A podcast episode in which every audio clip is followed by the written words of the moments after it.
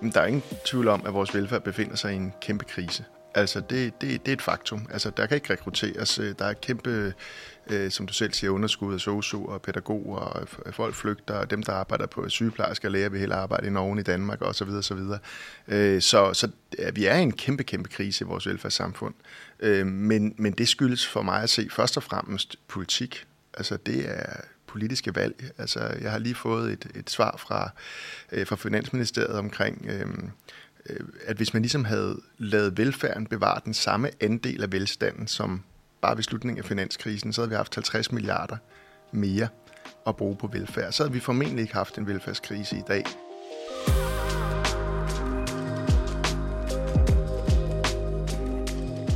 Goddag og velkommen til dig, Pelle Dragsted. Tusind tak, fordi du vil komme og øhm, tale lidt med mig om Begitte med TH.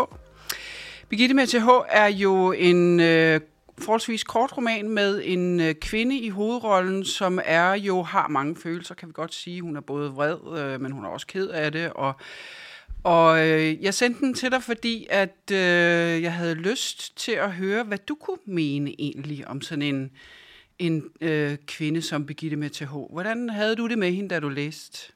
Jeg havde det godt med hende. Jeg synes, hun er øh, sej. Øh, og både på grund af det, hun ligesom står igennem, kan man sige, men også fordi, at hun jo også er meget sådan ærlig over for sig selv. Altså fordi nogle af de ting, altså hun er sej, men der er også nogle patetiske følelser nogle gange, øh, nogle, øh, noget som jeg tror sådan, kunne være forbundet med skam for mange mennesker. Og nu ser vi hende selvfølgelig også indenfra, men, men ligesom det der med at være sådan, også give sig selv lov til at føle nogle ting, som kunne være nogen kunne mene var forkert, eller man selv kunne synes var forkert, eller sådan noget. Så jeg synes, hun... Er det nogle bestemte øh, følelser, du tænker på? Nå, det? det der med ligesom at sige, nu gider jeg simpelthen ikke mere omsorg over for verden. Og jeg tror specielt sådan, måske med de kønsroller, vi har sådan, fra et kvindeperspektiv, er nogle følelser, som kan være svære at deal med-agtigt, ikke? Mm. Desværre. Ja. Birgitte, hun er jo en Ah, uh, lidt antændelig person, kan vi vel godt sige. Uh, nogen vil sige, at hun er vred. Man kan også sige det på en pænere måde. Hun er engageret.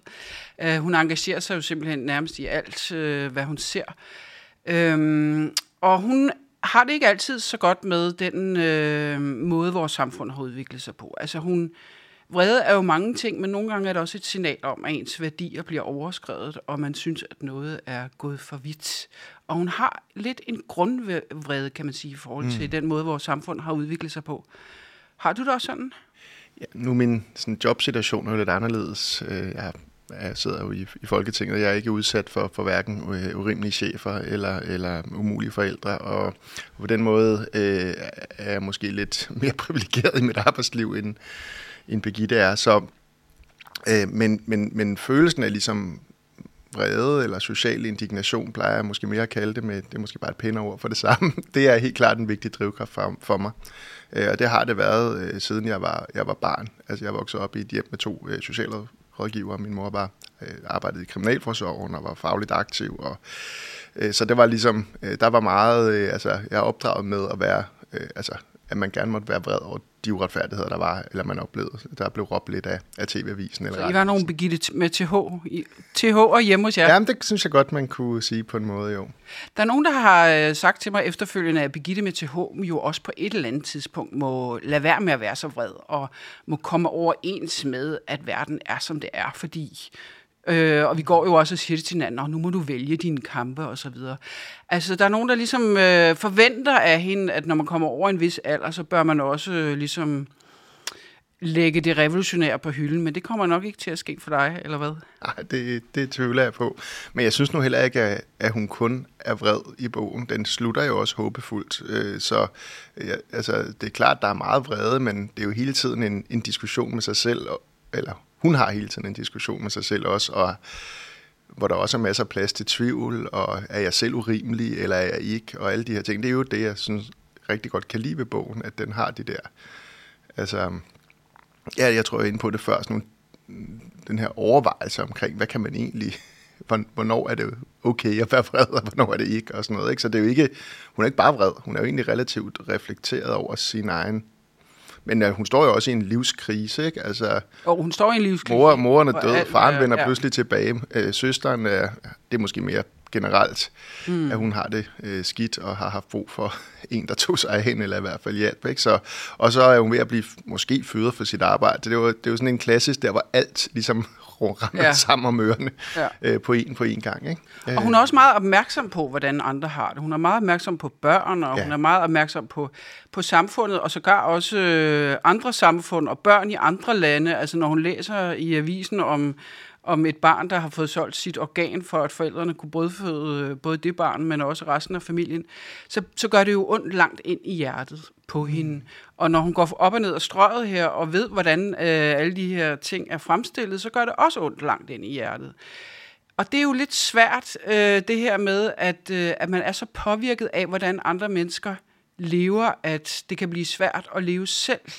At det er en konflikt, du kender. Altså, det kan være svært at nyde livet, når man ved, der er så meget lidelse i verden? Jo, altså det gør jeg, men jeg tror altid også, jeg ligesom har sagt til mig selv, at vi, altså det, det er jo ligesom også en, når man, i hvert fald når man synes, jeg selv er engageret politisk, så handler det også om ligesom, at man slås for alt det gode og smukke, og det skal man så også huske at give plads til i sit eget liv, altså de nære relationer, øh, være sammen med ungerne i sommerferien og alt det der, ikke, som, giver. Altså, så jeg synes ikke, jeg sådan har et, personligt har et, sådan et sort syn egentlig. Øh, jeg synes på mange måder, at verden er fucked up, men, men jeg synes ikke, det forhindrer mig i at også øh, have et rigt og varmt og kærlighedsfuldt liv ved siden af. Ellers så ville det skulle blive for Altså vil det blive for hårdt, ikke? Ja. Men, men det, synes, ja. sådan oplever jeg nu heller ikke, at, at Birgitte øh, med TH øh, har det, fordi hun har jo et kærlighedsfuldt liv med børn og mand og hun er bare i en dyb krise øh, lige nu, og det tænker jeg også, at den vrede er måske en grundtilstand, men den er måske også et særligt tidspunkt i hendes liv, klart, vi møder, vi møder hende. Ja, ja, men hvis vi tager velfærdsstaten, øh, fordi det her er jo en del af, af tre romaner, som alle sammen kredser om, om velfærdsstaten på en eller anden måde. Altså, der husker jeg velfærdsstaten i 70'erne som noget helt andet end den velfærdsstat, vi har i dag. Uh, og det, uh, er det rigtigt eller forkert? Altså, er det gået tilbage med velfærdsstaten? Er velfærdsstaten ved at smuldre indenfra? Vi taler jo meget om de her varme hænder, mm. og der kan ikke skaffes folkeskolelærer nok, og der kan ikke skaffes... Øh, mm pædagoger nok, og altså, der, der er et tab på dem, der udfører, udfører noget af velfærdsarbejdet. Går det tilbage? Men der er ingen tvivl om, at vores velfærd befinder sig i en kæmpe krise. Altså, det, det, det er et faktum. Altså, der kan ikke rekrutteres. Øh, der er kæmpe, øh, som du selv siger, underskud af sosu og pædagoger, og øh, folk flygter, og dem, der arbejder på sygeplejersker og læger, vil heller arbejde i Norge i Danmark, osv. Så, videre. Øh, så, så ja, vi er i en kæmpe, kæmpe krise i vores velfærdssamfund. Øh, men, men det skyldes for mig at se først og fremmest politik. Altså, det er politiske valg. Altså, jeg har lige fået et, et svar fra, øh, fra Finansministeriet omkring, øh, Øh, at hvis man ligesom havde lavet velfærden bevare den samme andel af velstanden, som bare ved slutningen af finanskrisen, så havde vi haft 50 milliarder mere at bruge på velfærd. Så havde vi formentlig ikke haft en velfærdskrise i dag. Og det er jo med åbne øjne, man har valgt at bruge de 50 milliarder på at sænke skatten, i stedet for at lade, lade velfærden, om så må sige, følge med. For det, der sker, det er jo, at hvis ikke velfærden følger med velstanden, jamen så oplever vi, måske selvom man bruger lige så mange penge, og måske endda lidt flere end tidligere, når vi så har en langt mere, hvad kan man sige, kvalitet i vores private liv, der har vi for eksempel en ny computer derhjemme, mm. så går vi over på skolen, og så står der en eller anden øh, øh, 10 år gammel øh, PC, som, som ikke kan køre de programmer, som man skal bruge. Så oplever vi en velfærd, der ikke fungerer.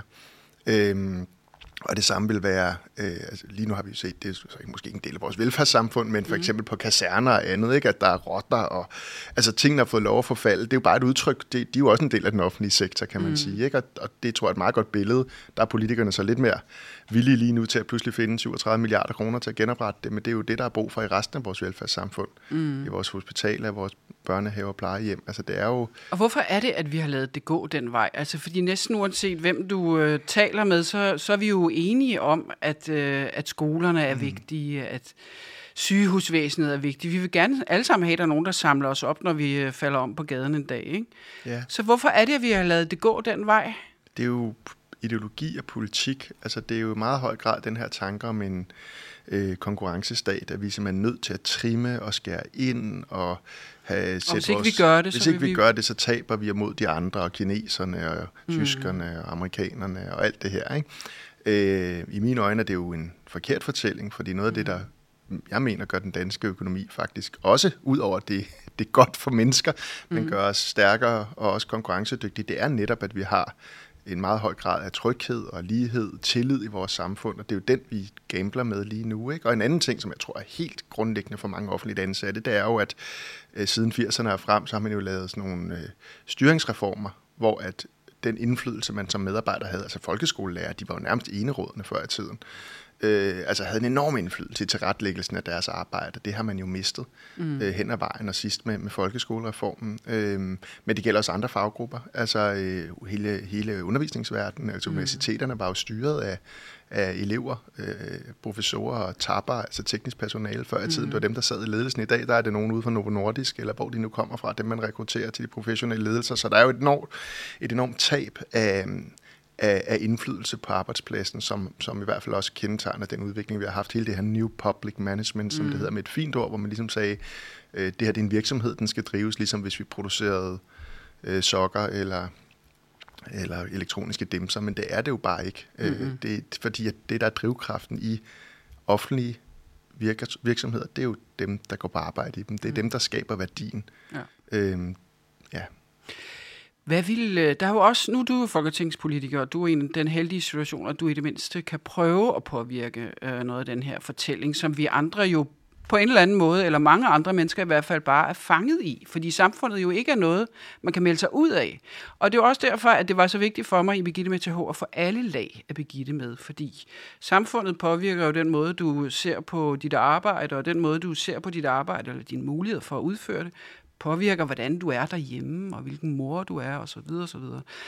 Øhm, men det, jeg godt kunne tænke mig at spørge om, Birgitte med TH, hun er jo sådan en, der siger lige ud, hvad hun mener hele tiden. Det er meget forfriskende. Hvad vil hun sige, hvis hun skulle med dig på arbejde inde i, i Folketinget? Fordi folk har jo så mange fordomme om, hvad der egentlig foregår, og hvad I politikere er for nogen. Hvad, der, hvad tror du, hun vil sige, hvis hun, øh, hvis hun nu efter den her udsendelse skulle med dig på arbejde og, og sad og kiggede ned i Folketingssalen og kiggede rundt på, på alle.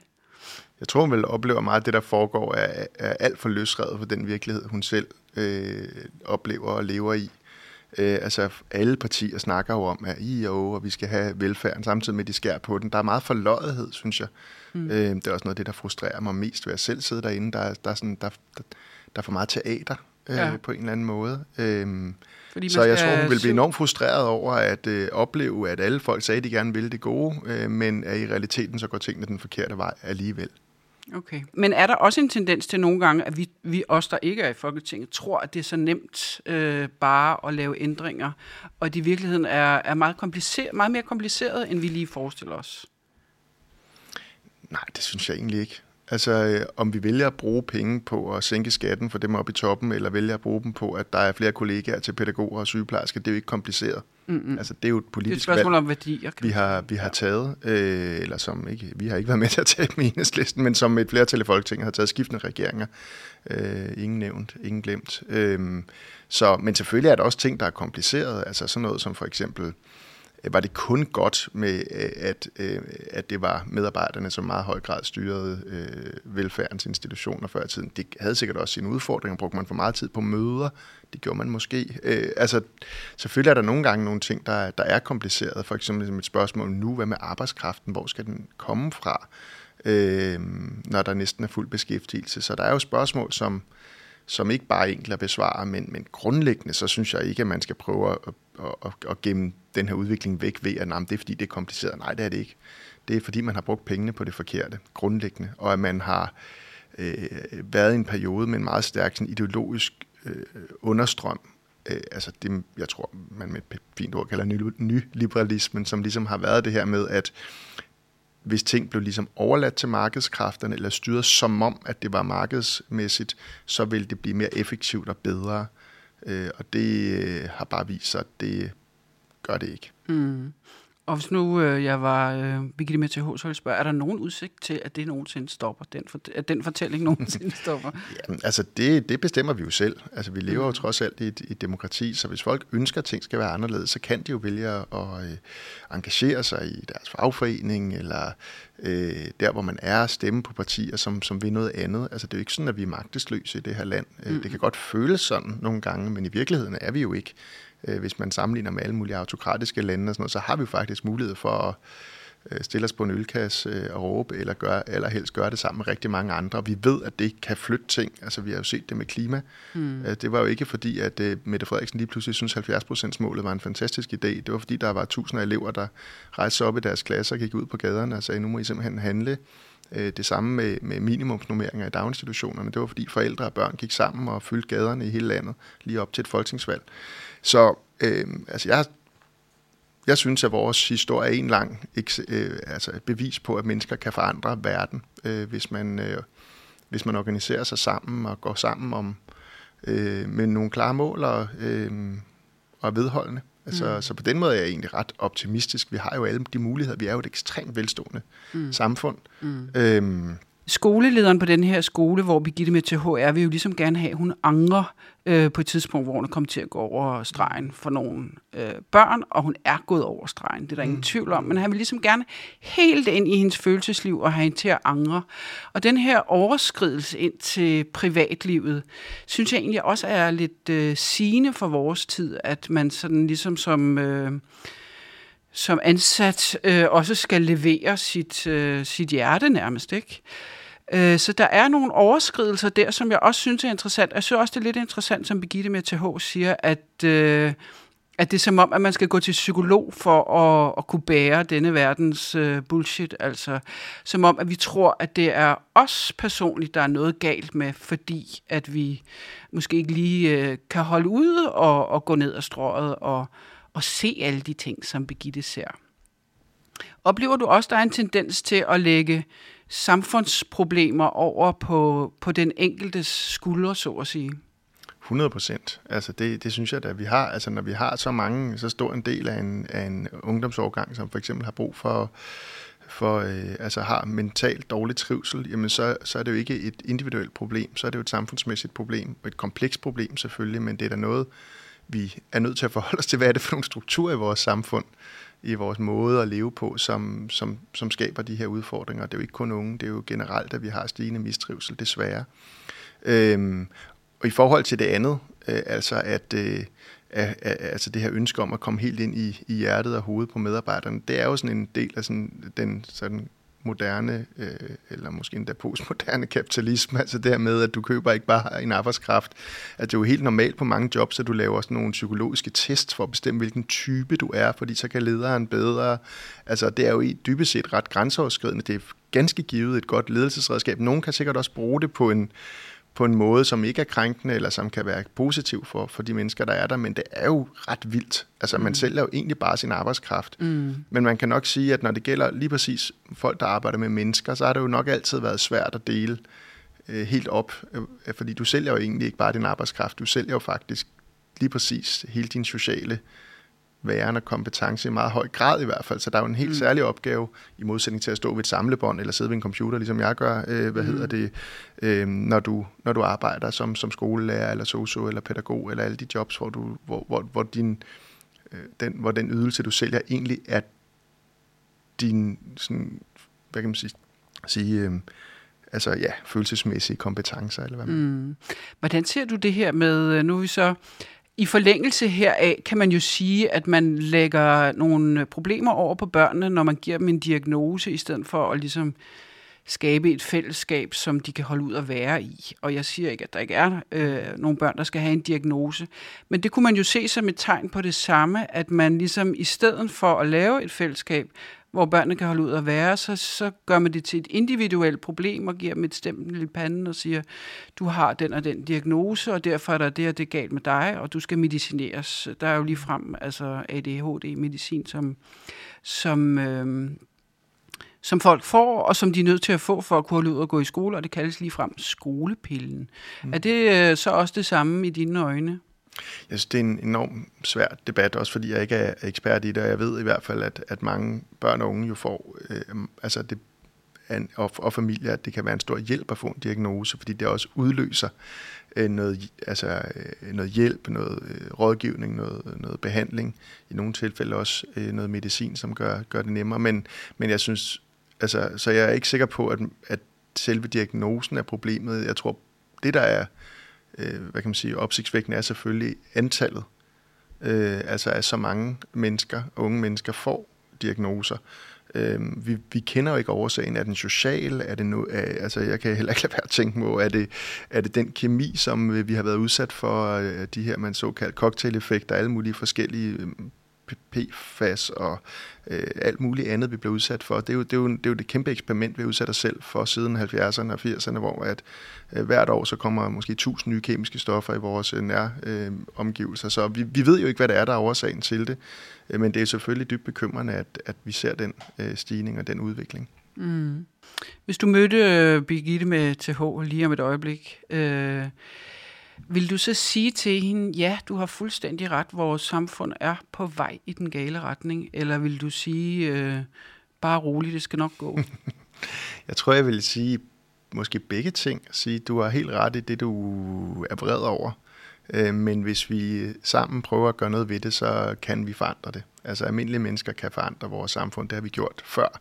Altså, nu fejrede vi 1. maj for et stykke tid siden. Det er jo, øh, hvad kan man sige, øh, der er måske øl og fest i fældeparken, men det er også en, en påmindelse om, hvor meget almindelige mennesker har opnået fra den gang, hvor altså, at du var fuldstændig underordnet din arbejdsgiver og levede i, i en stor armod, hvis du var et helt almindeligt øh, arbejdende menneske. Og i dag, der, der er det klart, at der har vi opnået mange øh, rettigheder og muligheder og meget mere frihed og indflydelse i vores liv. Så øh, jeg er grundlæggende optimistisk øh, menneske. Det men det er klart, at ting kommer ikke af sig selv, og de ting, vi har vundet, står der heller ikke af sig selv. Det kræver, at vi, øh, øh, at vi tager ansvar, men det kræver måske også, at vi bevarer den der vrede.